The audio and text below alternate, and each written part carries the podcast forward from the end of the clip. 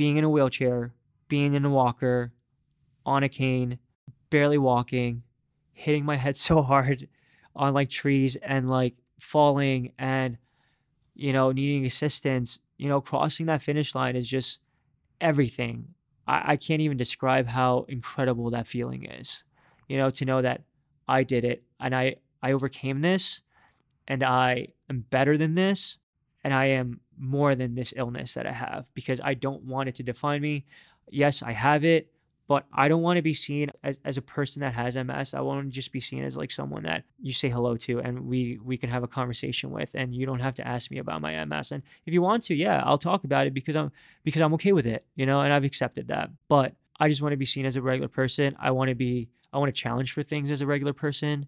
I want to compete for things as a, as, as, as a normal person. And that's all I wanted. And that, that crossing that finish line for me was exactly that.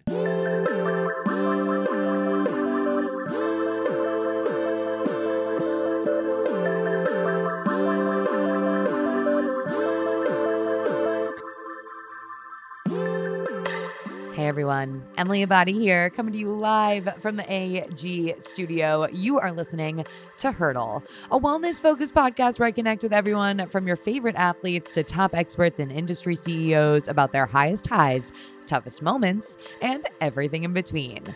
We all go through hurdles in life, and my goal through these discussions is to empower you to better navigate yours and move with intention so that you can stride toward your own big potential. And of course, have some fun along the way. For today's episode, I could not be more excited to bring you Will Valderrama. He's a runner based in Brooklyn, New York, and I was so taken by his story that I knew I needed to talk to him for the show. Now, in May of this year, Will, called Willie by his friends, was diagnosed with multiple sclerosis. Three days after that diagnosis, which landed him in a wheelchair at times, using a walker and a cane, he decided to sign up for a marathon. Today, in our conversation, we talk you through all of it the symptoms that he was experiencing, which landed him in a hospital after talking to a neurologist, the shock he experienced when getting his diagnosis, the family history that he has, and how MS had impacted his life up until this point when he found out that he too had it. His journey from May through this October when he ran his first marathon and did so in four hours and 22 minutes. This story is inspiring. Will is inspiring, and his outlook is one that we can all learn from, period. As he says in today's episode, his circumstances have taught him to be more empathetic. And I know that this episode has reminded me of the value of kindness and just understanding and reminding myself every once in a while that you never know what the person next to you on the street is going through at any given time. And so I'm so grateful that Will was willing to give me his time, that he is here to tell us his story, and that he will have the opportunity to continue to inspire so many through sharing that story and the work that I know he wants to do in the future. Make sure you're following along with Hurdle over on social media. It's at Hurdle Podcast. I'm over at Emily Abadi. A huge good luck to everyone else that is gearing up to run the New York City Marathon this week. I can't believe it's finally here. My nerves are in full force. I am in high recovery mode. I'm going to be uh, living in my Normatec boots until uh, until next Sunday. But if you're going to be out there, make sure to shoot me a DM and let me know where you're going to be so I can look out for you when I am on the course. And with that, let's get to hurdling.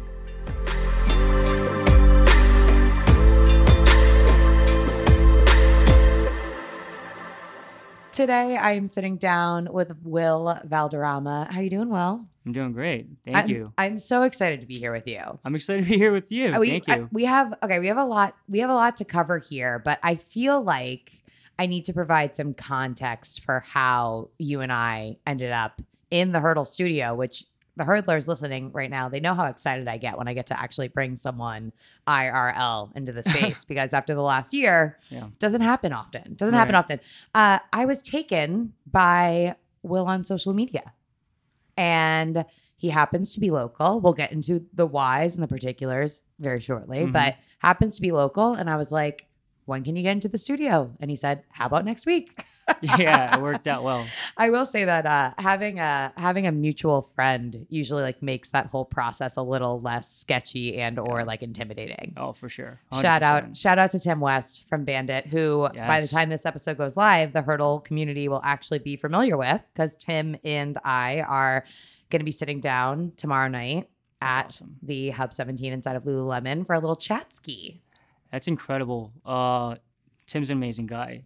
I love super, that. super amazing guy. And I actually have a funny story about how I met Tim. Oh, um, I was I was wearing a bandit hat, and I uh, and I just went to this random bar to meet a friend, or just he was working there, and he was sitting there, and then he came over, said hello, invited me to just to to have lunch, and then uh, we hung out pretty much the whole day, and then we've been we've been friends ever since. I love that. I love that. So, so for some context here, our uh, our mutual friend Tim owns a company called Bandit Running. They're uh, they're going to be doing some big things coming up. So keep your eyes peeled for uh, for what Bandit has coming down the pipe. But Willie, so happy to have you here today. Why don't you give us a little context as to what you recently completed? Okay, so I recently ran my first marathon. Um, a little bit further back into the story is that I was diagnosed with multiple sclerosis in May. Okay. Um, lost vision, lost my mobility, ability to walk, hand dexterity, um, some some slight memory loss as well, and um, and I ran a marathon five months after, and uh, it was it's the best day of my life. To I feel like uh, a lot of people can share that sentiment if they ever go for running a marathon. I remember after my first New York, I said exactly that sentence, like best day of my life. But for you, I mean, what a different weight that has after after what you went through. So before we talk through that diagnosis from May, why don't you give the hurdlers a little bit of context into what kind of life you were living before this? Where did you grow up?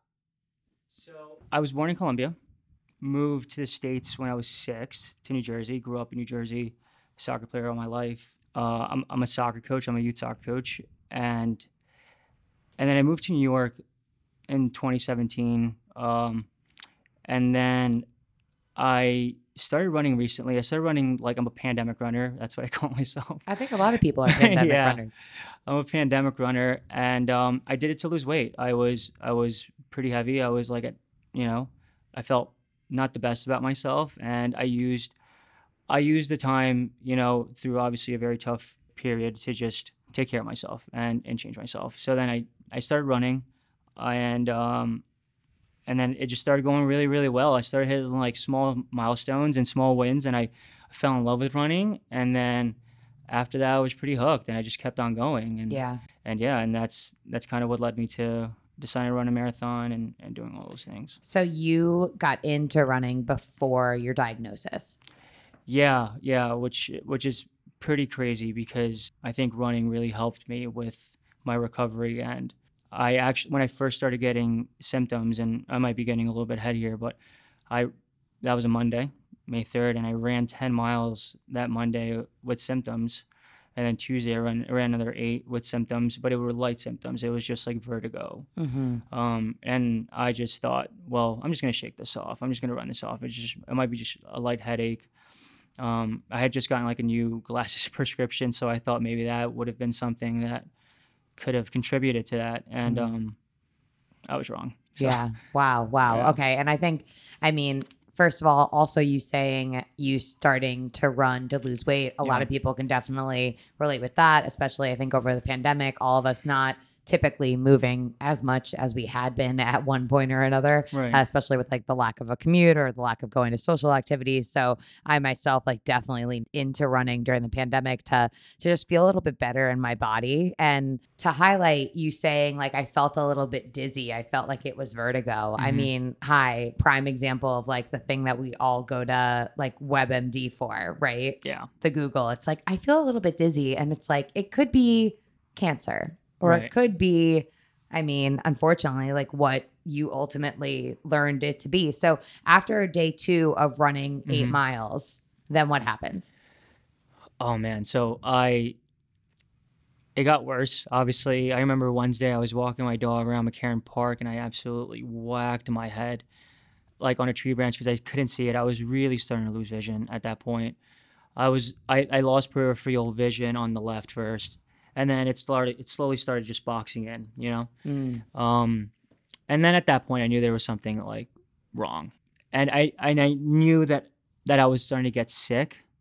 I didn't know exactly what was happening at that point. My Whoop strap actually was telling me that I was getting I was getting eight nine hours of sleep, you know, and I was still in the red, you know, I was still in like the yellow, and I just didn't understand why. Right?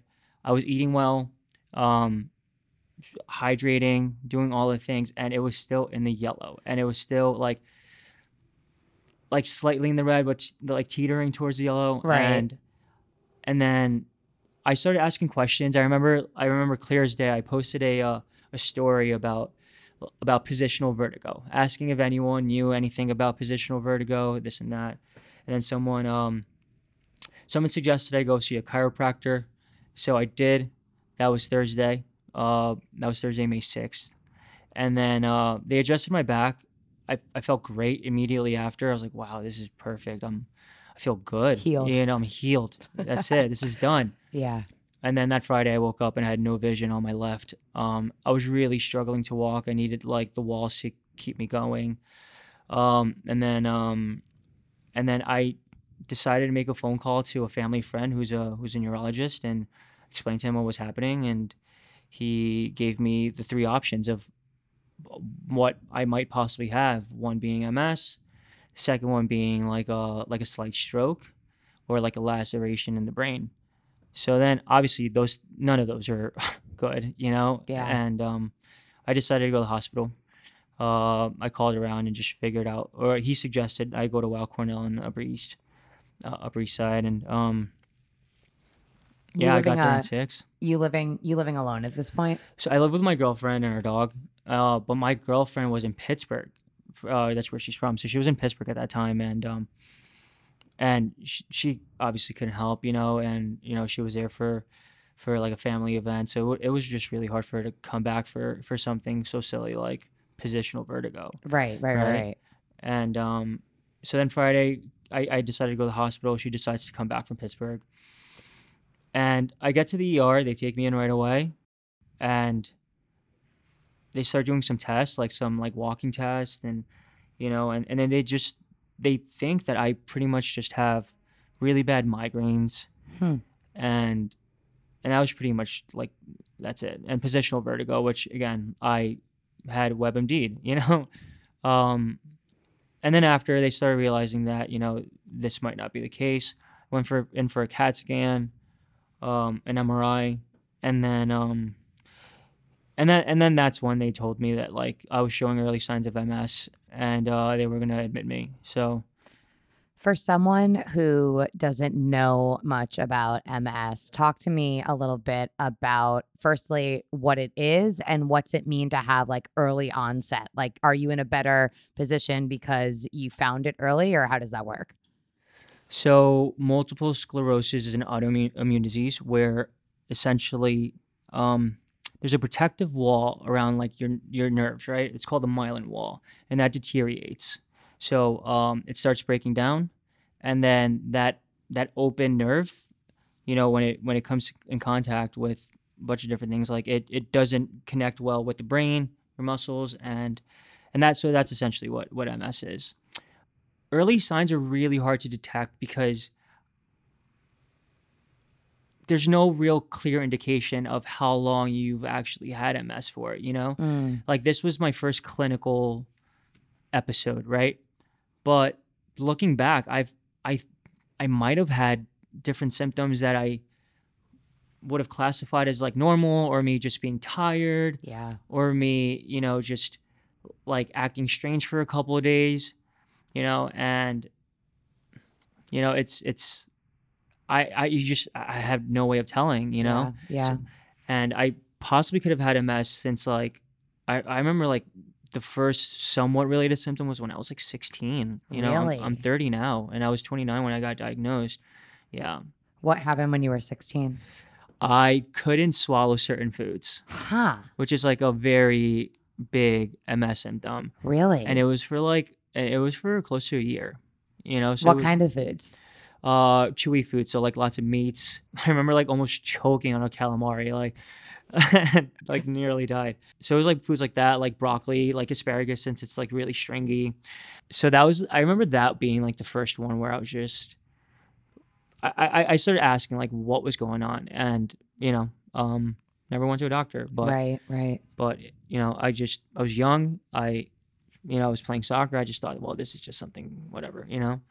So so yeah you know? So that's pretty much what happened. And like even with like running like my recovery time on running was like when i first started running was really long. Like sometimes like when i first started hitting like 10 like 12 miles my recovery was like three four days sometimes you know? And that's a long time you know Even that, what you were saying about the Whoop data, like that is Yeah. super interesting to me. Yeah. Uh, and you referenced like being in the red, being the yellow. Basically, the goal every day for someone who may not wear a Whoop is that you're hoping to like be in the green, which green is always that means that like you're recovering well, your body is in a prime state to go after the next day of activities and take on new strains. So if you're continually waking up in the red or the yellow and you're doing all the things that you can do to be mindful of your overall recovery, you mentioned sleep, uh, perhaps not consuming uh, much alcohol or consuming alcohol like early in their day, not close to bed. Um, things like wearing blue light glasses can impact this. There are so many factors that can impact your overall recovery, including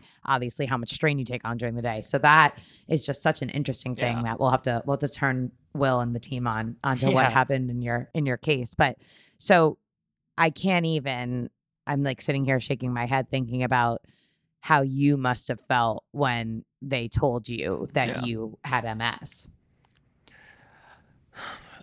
I it I didn't process it at first, Yeah. and at that point, I think my body went into just. I, I think my body was at was in survival mode because I was still able to stand, and I was still able to move, and I had to touch things, and you know, and um, I had to touch things and like move to to help me move around, but I was getting around, and then as soon as they told me, I remember calling my girlfriend, and she's she came home right away, and then I remember calling my mother. I called my mom, and you know she was she was pretty upset. Um, it's hereditary. Uh, MS is hereditary, and I have an uncle who does have MS. And um, the first thing I thought about, he's his his his his type of MS is is is um is pretty is pretty developed. So where like I have something called relapse remitting MS, where it's you know you you uh, you go into remission, and then the goal is always not to relapse, right? Because the next time you relapse, it's going to get worse Interesting. and then it's just going to get worse. And then at some point, it's going to become a primary progressive, where that's where you see people in wheelchair, you know, MS patients, and like uh, that are struggling to be a little more mobile, you know, and and their their symptoms are just consistently throughout the day. And that was the first thing that I thought about was like, I see how much it struggles, how much he struggles, how much his family struggles to help him, you know, and how large of a task it is. And I didn't want that, you know, and um, but that was that was the first thing that I really thought about, and uh, but I I thought about my uncle a lot, and I didn't process it as like I I have MS. I processed it as like, man, this is really hard for you, and like, I don't want to go through that, yeah. you know. Yeah. Mm. And then after, and then when I got admitted, I that's when I I couldn't even walk, and um, I, I had a little bit of ability on my right leg, but my left leg was completely gone. Yeah. Um, so And when they when they admit you, mhm. I mean, I'm sure the questions that are going through your head are just rampant. Like Yeah. you want if you want all the answers, you want as many of the answers as possible, right? Like how is this going to impact me? What is it going to do to the rest of my the rest of my days? Nevertheless, like next week, next month, am I going to have to like completely change where I live? Am I going to have to move? Like all of these questions. Yeah, I mean, un- unfortunately, I didn't actually get to ask those questions until like the second or third day. There was a big gap of just a gray area, you know, of of of me not knowing what was happening. Um, it was just admitted and right away into like a spinal tap, which was the worst because they kept missing. They were just so spinal tap is they're trying to extract fluids from your spine, and my lower back muscle wall was like a bit too thick, so like they couldn't get past the spinal area, the muscle wall, the spinal area to extract. So they just poked me like ten times. It hurt so much. So, so it was like that, and then plus put you on steroids to try to slow down the lesions in your brain. Um, and then uh, and then I so I had lesions in my brain. They figured that out, and I also had lesions in my upper cervical spine. So it was everywhere, like you know, and um, and that's the reason why I was why my episode was so severe, you know, because it was yeah. So then after like two days, I just didn't know what was pretty much happening. I finally saw a neurologist, and I remember asking him like three times, like, "Are you sure it's MS?" Like, you know, like, and he's like, "Yes, it's it's MS." You know, There's a a known silver lining as the story progresses that you are in a much better place now than Mhm. you were at this point. yeah. But at that point, when did you even feel or have any assurance that you may be able to go back to what could have been considered previously your quote unquote normal life? I'm gonna be honest with you. It wasn't even anything with the doctors. It was it was just I knew that I was gonna get back. Like I there was no way that I wasn't gonna get back to like being that person and and the doctors coming to talk to me that just confirmed it, you know, and but it, it took a while. Like I like I I got admitted into like a like an inpatient rehab program and that's really when I was able to ask those questions, you know, but but it was more about like the timeline, not so much of like, you know, is this am I going to be able to get back? You know, it was when, Yeah. you know, like when can I start running? Like when can I start moving? When I can, when can I go back to coaching? And um, and I didn't get my final answer until I met my specialist, and that was three days before I was discharged, and she gave me a time frame of running of early July, early to mid July. So you were, to the extent that you had described, Mm-hmm. when you go into that inpatient facility, which is where? It's in it's it's in Weill Cornell in- in the Upper East Side. Okay. They have they have like a like a like a like an inpatient rehab center in you know where they they admit you in and you stay there for X amount of weeks days Yeah. you know and it's it's intensive. It's from like nine to five like occupational physical cognitive therapy. There was everything. Doctors come and see you like all the time tons of tests. Yeah. and uh, it was intense and honestly it was pretty hard. Well, I would imagine that at any point it would be very intense and very hard, but I would also guess that it had to be a little bit more difficult because of the climate of what was going on in the world at the time. yeah that was tough Yeah. That was really really tough. Um, that was tough because there was a lot of people that wanted to see me, and I wanted to see a lot of people. And when you lose contact for X amount of days, it becomes really hard. And you know, and and it was also it, it was it was limiting. Like people couldn't people couldn't only come and see me from like nine to like eight. Um, but it wasn't really nine to eight because I was in therapy for like four hours in the morning, and then you know, and like four hours in the afternoon, and then like after that, I had pretty much homework and like you know, Yeah. and um, so that was that was difficult. And then also the weather was turning. It was it was like really cold when I when I went into the hospital, and then it was just like mid seventies, and you know, it was really really nice. Do you, upon arriving there, start to meet anyone that like makes an impact on you? Yes, yes. Oh, I, love I love the enthusiasm. in Oh my gosh, yes. And inpatient there was this This older guy. His name was his name is Steve. I'll never forget him. He was so nice. What's Steve's deal?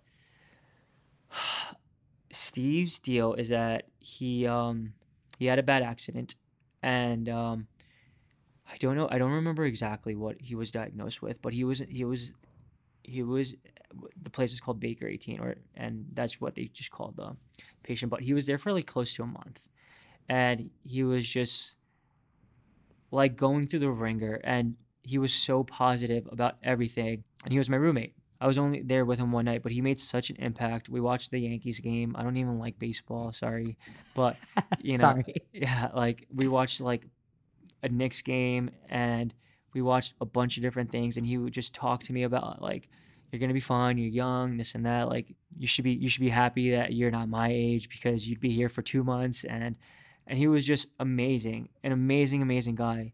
And then actually, when I when I after I got out of the hospital, I saw him like two months later and I I said hello to him and you know and we talked for a bit but he he was he was one of those people that made an impact. And then also the therapist I mean they were incredible. Like you know um I, I'm really fortunate and grateful that I had such a tremendous team around me in that week and a half that I was there because they got me from walking three feet to walking hallways And then they send you back home, or what happens with that?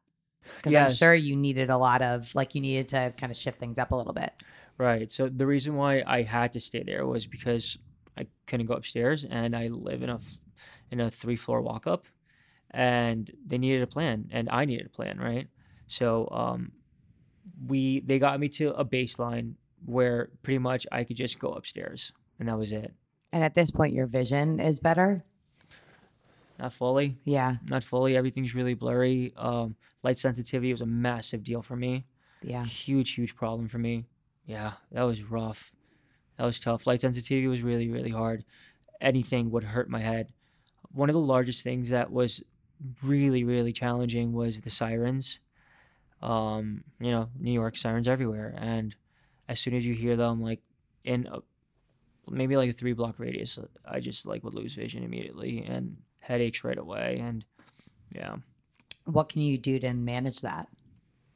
nothing Yeah. nothing literally nothing you just have to take it and and that was for almost like a month you know and you're just there and you're just you know fingers to the ears and just trying to just closing your eyes and just trying to just let it go and pass and it's a fire truck and after that it's an ambulance and then there's you know and Did you think about just leaving New York? oh yeah Yeah. big time. Big time. I i thought about leaving new york and i i couldn't you know i i couldn't walk. I pretty much had a full-time job of seeing like seeing doctors after i got out for the perth for until like august. Yeah specialists doctors therapists everything was here. I couldn't just leave but solely based on the fact that ambulance fire truck all of these like sirens were killing me Mm-hmm. i wanted to leave so badly And I mean, beyond that struggle, I would also imagine that obviously all this takes such an emotional toll on you. Mhm. So during, I would say, let's say pre August, because it seems as though we're going to get to a point Mhm. come like end of August where you're starting to like feel a little bit more back at home in your body. So leading up to that point, Mhm. how do you even stay grounded or like deal with the day to day frustrations of something that's just so uncontrollable? I, I I started setting myself just like little goals, you know, like small goals. Like I'm trying to think of like the first one that I set myself, taking the subway, Mm-hmm. not Ubering, and I couldn't drive, you know, so it was Ubers, you know, Lyfts, and then my first goal was I want to take the train, and I did it, and I was super happy about it. And then after was getting off the cane, and then I was able to get off the cane and then after that was regaining vision with fast movements Hmm. and that, that one took a really really long time more than i had expected but it was one of the goals that i set for myself it just it took longer to get there But a goal like that, like how much of that is actually within your control? it is because there's there's therapy for that so we did something called vor Which- V O R. vor which um it's like vestibular something response whatever and and it's essentially just a big letter b right Yeah. It's just capital B, and you're just moving your head left and right on a metronome and you're just going left and right, left and right, left and right, and then after you go with the with the with the B, you go up and down, Yeah. and that helps with your vestibular system, and and you're just doing that for like ever for like two minutes, like like four sets of two minutes, and, and I'm just sitting going- here like shaking my head a little bit, thinking about the grit that it takes to commit to that, knowing that, for example, like I'm dealing with, I would say, last phases of a strained psoas muscle, which required physical therapy and like physical therapy homework that I dreaded doing. Whereas I'm talking to someone that needed to do this for like hours a day. yeah, yeah, it was it was a lot, and then yeah, so that was like one of the workouts that I did. There's something called the Brock string, which is like it's just a string with like different beads, and then you're just going and just moving, and you're just going from bead to bead, and then moving your head left and right, and there's different exercises with this one string, and it's so elementary, right? Um, because it's just a string that's tied to your doorknob, but you're there and you're trying to focus because I couldn't focus. I had I had a big issue with convergence, so like getting both eyes to like work together Mm. to meet in the middle, um, and so I'm just doing that. And I'm doing this this VOR this with this letter B and just moving my head left and right, like you know, going down the streets of like Brooklyn, just like left and right, and everyone's looking at me like, what's going on with this guy, you know? And so those were two of the big workouts that I did, and and again, super elementary, but it makes a difference. Yeah. And if you're not doing it, your recovery just, you know, it grows by like exponentially. And I mean, talk about the application of this, like Yeah. relevant to whatever other goal or task that you have at hand when we're talking about like setting small attainable goals so that you can get to where you want to be even if mm-hmm. these small goals like aren't as far along or as progressed as you were hoping With these little goals, there, I knew that they were just going to build up to something greater, right? And I also knew that I didn't have a choice. You know, I, I knew that this was my only route. yeah but that acceptance that acceptance is like what pe- so many people struggle with right Yeah. I mean, that's what separates like a fixed mindset from a growth mindset. You can either like commit to wanting to be better, that includes accepting the shit that you can't change, Mhm. or you can just be sitting at home being mad about the things that you can't change. Yeah, you're right. And you know, I, I and I know tons of not tons, but I know some MS MS patients, and you know that that struggle with that. You know, they they see it as something that they can't deal with, they struggle to deal with. But even though it sucks and it it changes your day eh, like by an hour, you know, each hour. Like I, I today we could be talking, or like right now we could be talking, and then once I leave here, I might lose like hand dexterity or I might have like foot drop. But you got to be okay with that, and you got to be okay that this stuff is it's gonna happen, but there's stuff that you can do to prevent that. There's stuff that you can do to maybe not have it happen as frequently, you know. And, and that was my mindset: is I don't want this. This hurts. This is terrible. And if if I can avoid it, I'm gonna do it. Yeah. And you know, but um, but yeah, it's really hard for a lot of people to do that. Is there like a, a moment where you feel as though a lot of these exercises that you're doing or the, I would say maybe some of the sacrifices you're making are really starting to pay off? Yeah. Yeah. I June seventh. So I, I my birthday was June eighth. June seventh, I set another little goal to just run, to just run a lap around uh, the track in McCarren Park, and and it was way too early for me. I, I I knew it was way too early for me, but I was like, whatever, I'm gonna do this. You know, I just need I needed it. You know, so I did it. I did it, and then I I ran the first one, walked, and then I got to uh, three quarters of a mile, and and I felt great. And then at this at this point, I was like, wow, I'm actually running. I might not be running in a straight line, but I'm running. You know, I I might be a little it might be a little blurry. I don't really see anyone on the left or right side of me, but guess what? I'm running, and um and that's when I knew, wow, like that's when I, I figured out that therapy was really really working, and I was getting closer to taking my next steps of my marathon. Yeah. I mean, I'm sitting here thinking about if I had happened to be at the track at that day and just I mean, forget like what it looked like to like to actually for someone on the outside not knowing you, seeing you run, but really what I'm thinking about is the idea that like you never know what anyone is dealing with like Yeah. that walks by you on the street. For one person to like have like learned that about like that thing that you were doing at that time on that track and how meaningful that was to you. Like, wow, what what an accomplishment, but what like a moment. It was a moment, and you know, and, I think that day I became more empathetic. I started to really understand what people might go through that I just don't see. You Yeah. know, and I and I had and I had a really um, nice. I, I remember finishing, and I just laid on the ground for a little bit, and just closed my eyes and just tried to like get my vision back. And while doing that, I remember just thinking, like, holy shit, I just did this, and there's people that are struggling with way worse. And even though I'm going through this, I'm I'm one of the lucky ones. And I think that's why I, I really want to talk to you about this too, because I think it's really, really important to just put more awareness out there. And I think we're starting to see that more with, with MS as of as of maybe the last three years. Yeah. But there's not enough out there, especially for athletes.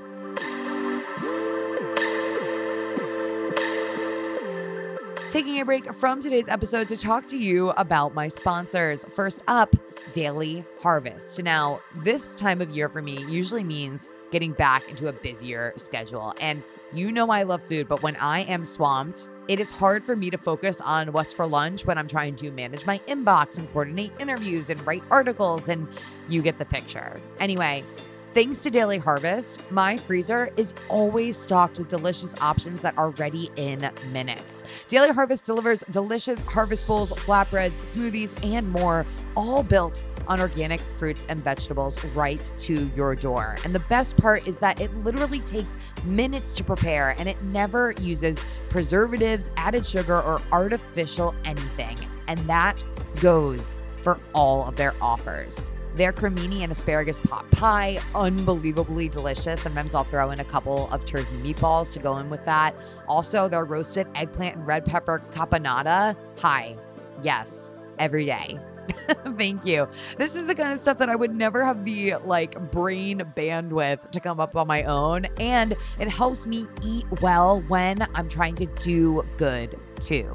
Of course, Daily Harvest has an awesome deal for you. Enjoy this time of year even more like I do with Daily Harvest. Head on over to dailyharvest.com and enter code HURDLEPOD. That's HURDLEPOD to get up to $40 off your first box. Again, use code HURDLEPOD, H U R D L E P O D, at dailyharvest.com to get up to $40 off your first box. That's dailyharvest.com, dailyharvest.com.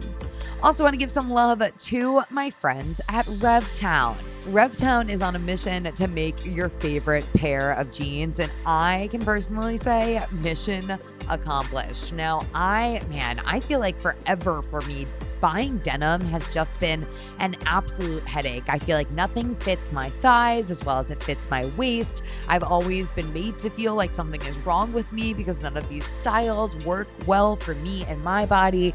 That is until I tried on RevTown denim. Now, their styles, they're inherently naturally inclusive and super accessible to women of all shapes and body types. Plus, the material is super comfortable. It's a signature Italian denim, Italian denim. That's unparalleled in comfort for half the price of so many other designer jeans. Plus, they've got super cute trims on so much of their styles, hem treatments and distressing, and I love just all of the different washes. Again, RevTown is my go to, and I know that you will love it as well. Head on over to revtown.com, that's R E V T O W N.com slash hurdle to check out some of my favorites. Again, that's revtown.com slash hurdle to check out my favorites today.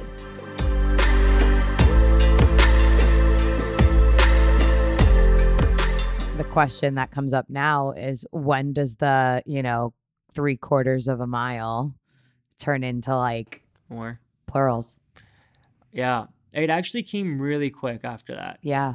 I did safely. I I, I was okayed by by my by my therapist, my physical therapist, and we set another small goals of just like you know 10% increases, and then after that it um it went up to like 20, and then so I I moved to like one mile full run, felt great, but I was running like 13 minute miles, um and the whole thing with the way that I have to run now is that I have to keep my heart rate at a certain level So all of my training had been zone one, zone two throughout, and um, which is great. You know, like you know, um, runners know that zone one, zone two is like easy runs sh- are your bread and butter, and you know, and you should be doing that. Mhm. But when you don't, when you can't run and you haven't ran in such a long time, zone one is a 14 minute mile. Like zone two is a 13 minute mile.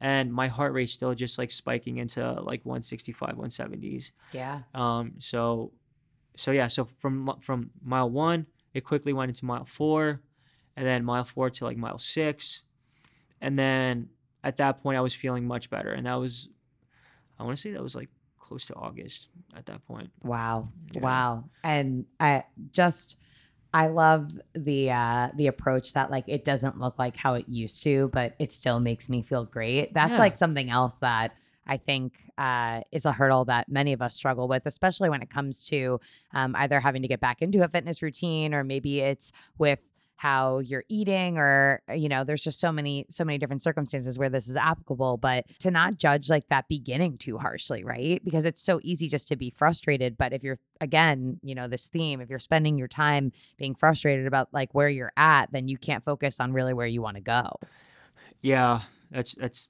very true. And I definitely thought about just not running, you know, because it was taking me so long to run two miles, and and I, you know, it's frustrating, you know, especially especially knowing where you were before. yeah So, but I, I kept going, and I knew this is what I wanted. And then after, I started really enjoying it, and I started really seeing it as my time to just what's the word I'm looking for? decompress decompress, but also accept, right? And it, it was it was my time to really reflect on what I was going through and how how this was changing my landscape as a person, Mhm. as a partner, as a soccer coach, as you know, as as a lot of things, and I really started enjoying it. And I would think about like the craziest things on my run, like these really long short runs. You know, like I would think about you know everything from like what I was gonna eat for dinner that day because I had to transition my diet, and to like literally thinking why is this happening to me like why am i why am i in this place you know so and those two sides of the spectrum are so nice and just they're they're so important when you're when you're going through something like that because it really helps you accept who you are as a person. It really helps you accept your challenges and it helps you get ahead yeah. you know? Yeah. For you i mean you said you had to adapt your diet. What had to shift? Everything. Yeah. Everything. Low sugar low sodium. Um, i'm pretty much plant-based with uh, with some with some like high fat uh, fish. People with ms are usually um, vitamin d deficient. Hmm so we got to keep that up. And uh, so I, I do have fish but mostly plant-based and um, no meat. And to be honest with you i just i feel sick when eating like high fat meats now Mhm. you know? Hmm um, so that's where I transi- transitioned. I also don't really drink as much anymore. So I pretty much cut alcohol from my life now. yeah I drink occasionally, you know, I still have some fun, but it's uh it's just not worth it. totally It's not worth it for me anymore. My recovery like from a hangover is 4 days and who has 4 days? no No one. life's too short Life's way too short. Life's way too short. For you, also on the run, were there any uh perhaps like safety precautions or things that you had to shift in the way that you would go out versus what you did before you were diagnosed? I had to switch up my routes. I had to switch up my routes and make sure that they were safe. I set up my routes where I had water, like water fountains. If I didn't have water, I started running super early in the morning because it was in the because I started running or running back again June, July, August, right? So it was- right. so I, I couldn't I couldn't run in the middle of the day. Um, so I, I started running like four thirty in the morning, five thirty in the morning. When do you sign up for a marathon? I signed up for my marathon the third day I was in the hospital. Stop it. No, I swear. I signed up for the New Jersey Marathon, uh, which got canceled, and then and then they moved it to, or we were able to just move our entry to um, the Atlantic City Marathon, and I, that's when I that's when I signed up. I yeah. Talk to me about that thought process. I I I wanted to do it. That was the goal before I got diagnosed, and nothing was going to change that. Nothing was going to change that for me. I knew that I wanted to run it. I knew. I, I also knew that if if I didn't run it, I was gonna really suffer from that emotionally, Mm-hmm. right? Mm-hmm. And I knew my he- my, my mental health could possibly be at risk if I didn't even try it, you know, or ha- have like a goal. It was the second night trans- moving into the third, you know, day. I I couldn't sleep. I couldn't sleep at all. Those beds are super uncomfortable, and I was awake, and I just signed up for this marathon.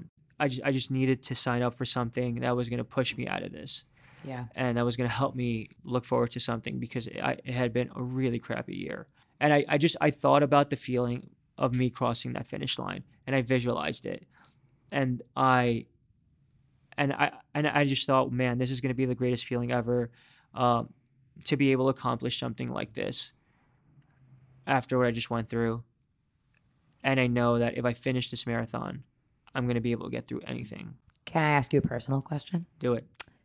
Did you, beyond like the therapist that you worked with for all of your recovery, uh, start seeking any therapy for mental health? Yeah, for sure. Yeah. Yeah, I, I needed to. Talk therapy was super important for me. Mm-hmm. I I had, I did. First of all, I'm not a good communicator, right? Something I really struggle struggle with, and I didn't know how to communicate. I didn't know how to communicate with myself about you know getting through this, you know, which was really really hard. And and I'll just get real with you. Like I didn't have insurance with. I didn't have insurance either. So I had. So when I got out of the hospital, I had like a two hundred thousand dollar debt, you know, and that alone is like that's enough stress to put you into another episode Yeah. you know Mm-hmm. Um, i was really fortunate and we we were able to set, set up a gofundme and we reached our goal of 100000 which was great we settled with the hospital and then we were able to pay that off fully so Wow. that's gone wow. which is great and then um, yeah, but like the ongoing treatment still.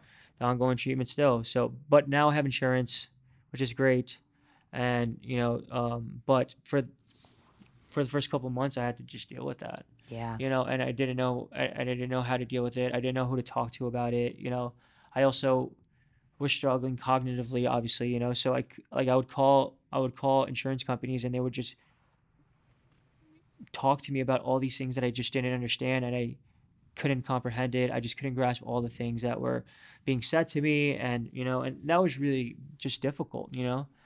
So, and that was just one of those things, you know? Talk to me about the longest run before the long run. Long run being my marathon. Mm-hmm. My longest run was outstanding. I hit 18. I bought some Nike uh, Alphaflys. Oh, you're flying. I'm flying. I'm cruising. And Hashtag sponsor me. that's it. Please, Nike. And, uh, yeah, it felt great. So I bought these. I ran with them uh, for, for a little bit, right? And then right away, as soon as I started that run, my heart rate drastically dropped. huh.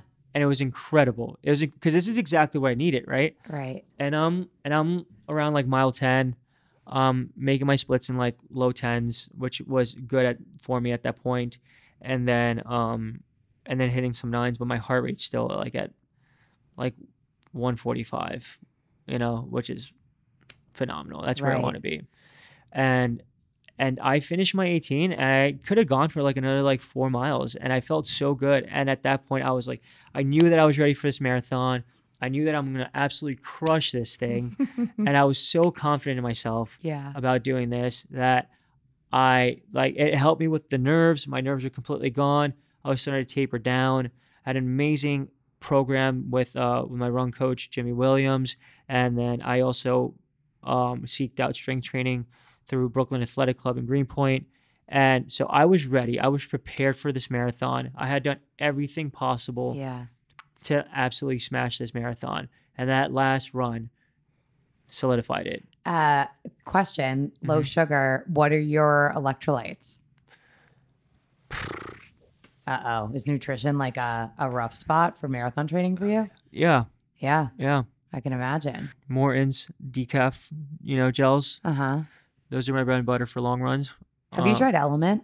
No. I'm gonna give you some before you leave here. Yeah. It's salt, no sugar, no gluten, Yeah. Like, I'll that- give you some. That'd be amazing. Yeah, yeah, yeah, Yeah. It's one of my favorites because I was I was leaning into some sugary options before Mhm. and I felt like a little drained from it. Mhm. And once I started drinking LMNT, I mean obviously it's a beverage. So if you're I drink it before and after mostly or I'll drink it on the bike when I go riding. I don't like carry my own bottle when Mm. Yeah. I'm doing a long run. I'll I'll do some Maurten gels as well in that case. But yeah, I'll give you some. That'd be awesome. yeah, yeah, yeah, I got you. Yeah, it was it was really hard. I mean, with electrolytes, I that wasn't even part of my my my marathon training. Right, because this is your first marathon. Had you run a half or anything before this? yeah by myself. You know, I, I like before I got diagnosed, I ran two halves.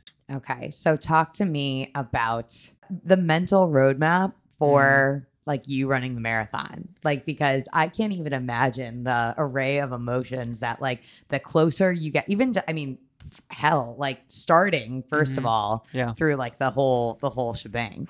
Well, where do you want to start? Like wherever wherever you want to start. okay, so July, I I started getting therapy through Finish Line PT. Mhm. and then they set me up with Jimmy Williams, who also became my run coach, and then, and then I was, I was looking for I was looking for strength training, which was weird because no one wanted to work with me as like Mm. an MS patient. Everyone was really, everyone shied away from it, but, but Brooklyn Athletic did it, and they set me up with um, Andrea Tillerman, who, who worked with people that MS, so it was like a perfect fit, and that was that I got super excited because I my hamstrings felt great. I I was getting stronger. I was I, I I was starting to have like less and less symptoms, and as I built my aerobic base, I just felt so good, so so good. And then, come September, I come September I start realizing like a really like a big shift in my training where I'm just like cruising on my runs, hitting 14, 15 mile runs, and just feeling great. Recovery was also good the next day and i just wasn't getting sore at all. One of my big symptoms is tight chestness so like what we call like the ms hug where it feels like someone's just like like literally just crushing your insides from you know like from the sides and, Yeah. and i wasn't getting any of that. And then and then yeah therapy was going great. I was able to go from two from from twice a week to once a week uh still doing twice twice um two times strength sesh, uh, sessions. And and so that was that was my first go when i really said to myself okay like i'm gonna do this. Like, yeah. like i'm gonna run this marathon like actually. And then september hit. Great month of training. The initial goal was just to finish it i just want to finish this marathon right? Yeah. i don't even know what the cutoff was. I think it was like six hours or something like that. And then after we hit it like 5.30 and then the last week of the marathon you know we're coming up with uh jimmy and i are sitting down and we're talking about kind of like the strategy for the marathon and you know how we're gonna like approach you know first 10 you know and then after like the last like 10k right? And he's looking at my times he's looking at like my data and he's like dude i think you can run 430 if you know sub 430 i was like holy crap dude i think you're right. I think i can do this right? As long as i keep my as, as long as i keep my heart rate low till like mile 18 19 i'll just power through the last ones you know? And he's like yeah i think that's a good plan. I was like okay cool. The day before the day before the marathon my partner's dad lives in lives in atlantic city and he lives on the route. So it was it was perfect. And it was about half a mile away from the starting point uh, so we we drove down saturday had a great meal tim west from bandit i i talked to him a lot about it and he and he he recommended that i do the bandit uh uh, the bandit tradition was like two glasses of wine before before the marathon. I said, okay, I'll do it, man. Like, oh, this is fine. So had so much pasta. The whole week I was just carbing up, you know, eating super super healthy, and then and then yeah, the day of the day before we just my my family was there. I had friends there. Um, my sister, her husband, and my niece, who were really important to me, they came down and they were ready to support. And then um, I went to sleep around nine o'clock. Well, I wake up early, so I woke up around like five, like four a.m. actually, Mm-hmm. and then I started doing some meditation, and uh, yeah, I started doing some meditation, and I did some breathing exercises to just open up the chest, and just open up my lungs, and just to like calm down my bring down my heart rate because I hadn't even I, I hadn't even started changing and it was like at 165. I was so nervous about Yeah. it. And um How are you tracking this? Are you wearing b- anything besides the Whoop? uh, Garmin. Garmin. Yeah. Got a Garmin. Okay. Yeah, I got a Garmin. And so I would just kept tracking it and just like seeing where my heart rate was and I Yeah. knew I knew right away like this isn't good. Like I need to just calm this down. yeah. and um and it felt good like i remember crying I, I i just started tearing up and that's when the emotions like really started hitting me like when i i, I did this meditation for like for like endurance and sports and they were talking about they talked about like kobe bryant and like his approach and stuff like that through the meditation and and his like work ethic and i'm not comparing myself to kobe bryant by no means you know but it just touched me for some reason you know and I really felt like I was doing something more than just for myself, you know. Yeah. And I started crying, and and then I I, I think that was like the weight of the last five months just out, and I needed that so badly, so so badly before this marathon to help me bring my heart rate down because there was a lot of weight, a lot a lot of weight, Totally. and I just needed to just release it. What app are we using for our meditation? Aura. Okay. Yeah. And then yeah, I, I just felt great. I felt super good about it after, and then had some good breakfast, went hung out for a little bit, you know, showered, changed up, and then I was I was ready to go. And then yeah. and then when I got to the starting line, I wasn't nervous or anything. Like I was I felt great. It was a cool day, a little breezy. It was nice Yeah. and then I, I met with a friend who was who was also running in, and we agreed that to do the first mile together, and um, so that helped because he calmed my nerves, and we were just chatting, and you know, and then and then it started, it started, and then my stomach, uh, like my heart dropped, my stomach dropped, and then that's I was like, shit, all right, let's do this, like this is this is it, we're Yeah. we're we're in, we're in it, we're in it. And then my first mile it was like 9:30 I was like and I knew, and I knew that that might have been a little too fast for me. Right. um but my heart rate ha- was also at 165 at that point. And I hadn't even finished my first half mile. There was two things I was going to do. It was I was either going to slow down right or I was just going to keep going at this pace and just see how you know how it continued so um I decided to just keep going at that pace and I just I was cruising I felt great no symptoms and I was able to hold like 165 to like 173, which is that sweet spot for me, uh, till around like mile like 16, Mm-hmm. you know, uh, and then and like at like mile mile 15 and a half, like 16, I started losing like feeling my feet, which was Hmm. really, yeah, Mm-hmm. which was scary. But I also I was also dealing with like a pinky toe issue where like I stubbed it four weeks and it was terrible. Like of course this is gonna happen to me, and um, so it wasn't the worst thing because I knew that I was gonna get symptomatic and I was ready for this. Right. But this pinky toe was bothering me so much Yeah. through this whole run, and then I couldn't feel it, so it was okay. Oh, It was all right. You know, Silver lining. silver lining exactly and then um my i i had set up where my my best friend josh he's also a runner he was gonna he, he was gonna set up at mile 17 and be my aid, because that's that's where i planned to start getting symptomatic like heavily right Right. Right.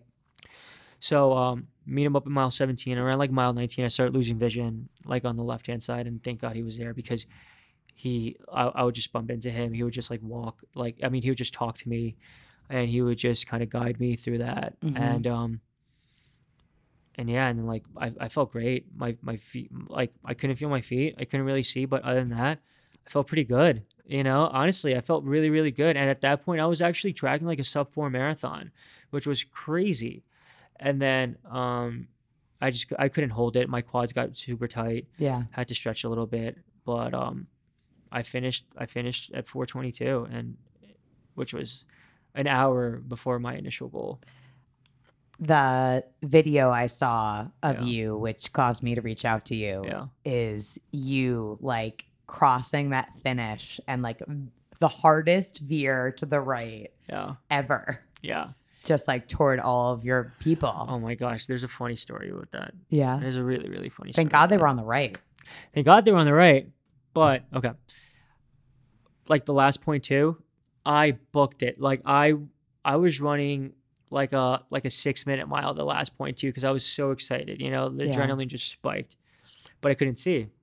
So I I get past the finish line and then I I like I hear the voices right, like my my friend and family right. So I I that's I start going to the right.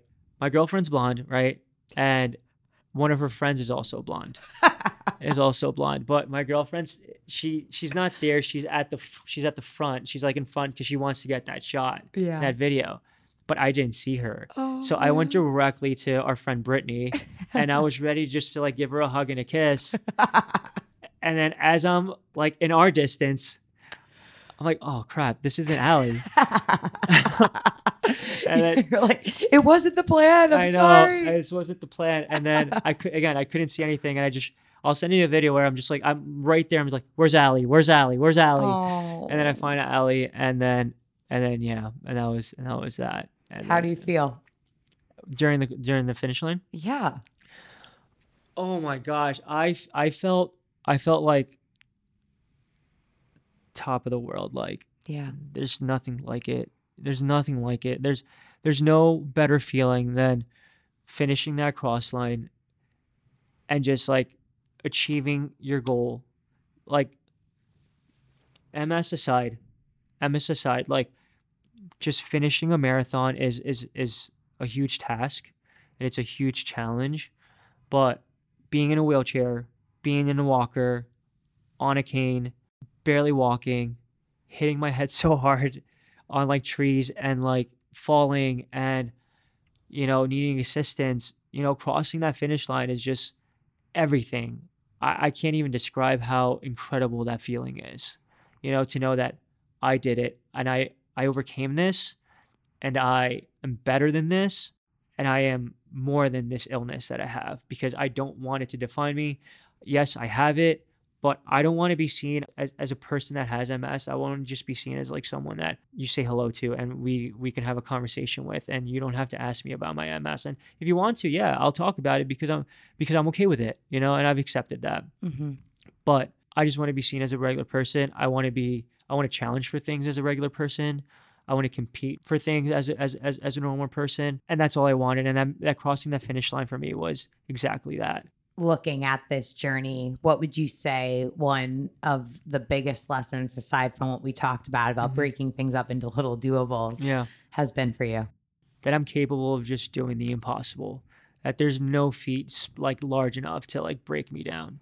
You know, Yeah. like I'm like I'm super confident now after this marathon. Like I believe in myself more than anything now.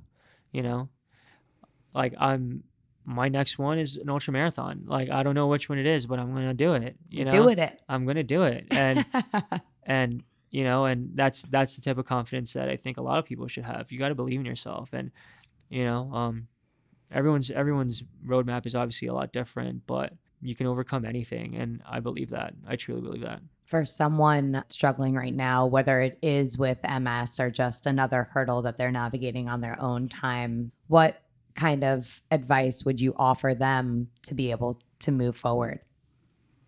it's okay dude. Just it's okay.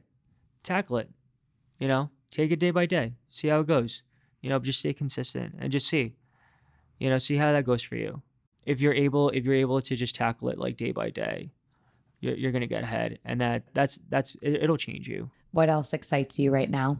what excites me now is getting back on the road i want i, I haven't ran so I, I'm, I'm excited to just run again. That excites me. I'm, I'm excited to to to finish school which i again we i've been doing like this career shift into like ux design and i'm excited for that and um and then i'm also just really excited to just not be symptomatic and not have another episode because i treat my body like it should be treated you know? And and i appreciate life so much now you know Yeah. that's another thing that I think everyone should uh, should like really do is appreciate the little stuff. You know, appreciate walking, appreciate seeing, you know, appreciate, you know, just like being able to say hello and good morning to someone. Yeah. You know, because it's really simple. Like it's really easily just you can just get that taken away from you. I do think uh, to a certain extent, many of us had to to find some of that small appreciation for the little things that were stripped because of the pandemic. Yeah. Obviously, a very different scenario, but I find it to be really beautiful that there does seem to be a little bit more of uh, of what you're getting at here, Yeah. and hopefully, you know, that's something that we don't lose sight of uh, as things, knock on wood, Right. you know, kind of get back to a little bit more like they used to be. I definitely see that as as like especially like in my little community of like that Williamsburg area, you know. Yeah. It's um I definitely see it. I've met a lot of people through the pandemic, which is like crazy, you Yeah. know, and uh some really amazing people, you know, through it. Um but yeah, just say hello to someone. Yeah, It helps. it does. It really helps All right, Willie. Right now, right now. you have an opportunity to offer the you a piece of advice on Friday, May 7th, Yeah. looking back on that day Yeah. right now. Oh wow. What do you tell yourself? it's hard, but it's not, but it's manageable, you know. And you're gonna go through, you're gonna go through it all, pal. But you're gonna be okay, man. You're gonna be okay, and you're gonna be healthier than what you were, you know. And I, I think if I would have known that that May seventh, I would have been okay with everything, you know. Um, I just didn't know what was happening, but I'm healthier now. I've I dropped from 180 to like 155.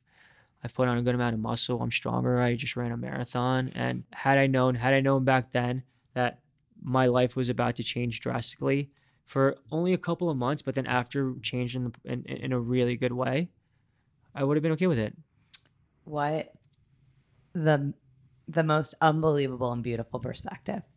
Uh, I'm so happy that we did this. Same. Really? I'm super happy. Uh, I know, I mean, as opposed to some of the other people that come on the show, you Mhm. may not have the biggest social media Yeah. following, but are you open to having a few more followers? A hundred percent. Okay, so tell the hurdlers how they can keep up with you. How do they follow along with you? Give us the details. All right. So the the best way for you guys to just keep up with me is uh, through Instagram. My um, what's that called? Profile. My my handle. My handle. Sorry, sorry. no, you're good. My handle is Willie Valderrama, and um, yeah, that's the best way to just get in contact with me and just it. follow me. Yeah. We love it. We That's love it. it. I'm over at Emily Abbate and at Hurdle Podcast. Another hurdle conquered. Catch you guys next time.